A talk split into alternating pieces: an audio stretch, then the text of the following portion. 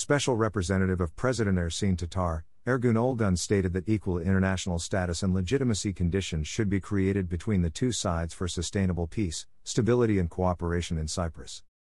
In the written statement made by Olgun, it was stated that the 1960 partnership arrangements and usurpation of the rights of the Turkish Cypriot people in 1963 by the Greek Cypriots is a clear violation of 1960 treaties and the Constitution. The statement emphasized the tolerance of this usurpation by the international community did not legitimize this international illegality and did not eliminate the legitimate equal rights and status of the Turkish Cypriots. It is accepted in the UN Security Council resolutions that the relation of the sides is not a minority, majority relationship and it is on the basis of a political equality. The problem is that this principle and its reasons are observed by the international community in practice. Furthermore, it was stated that it should also be remembered that the mission of the United Nations organization is to facilitate the achievement of an agreement freely negotiated and accepted by the two parties in Cyprus. It was also stressed in this context everything is included in the resolutions of the UN Security Council that nothing will be accepted until everything is accepted.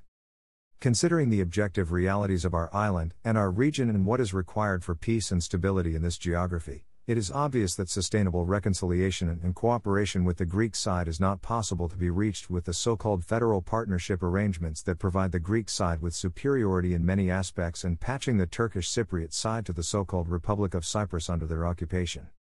Considering also the events in the last 54 years of negotiation process, the Greek Cypriot side using the international status unfairly and the main reason of the instability in the eastern Mediterranean, it is clear that sustainable peace, stability, and cooperation is possible with the equal status of the two sides and by respecting sovereign equality of the two sides.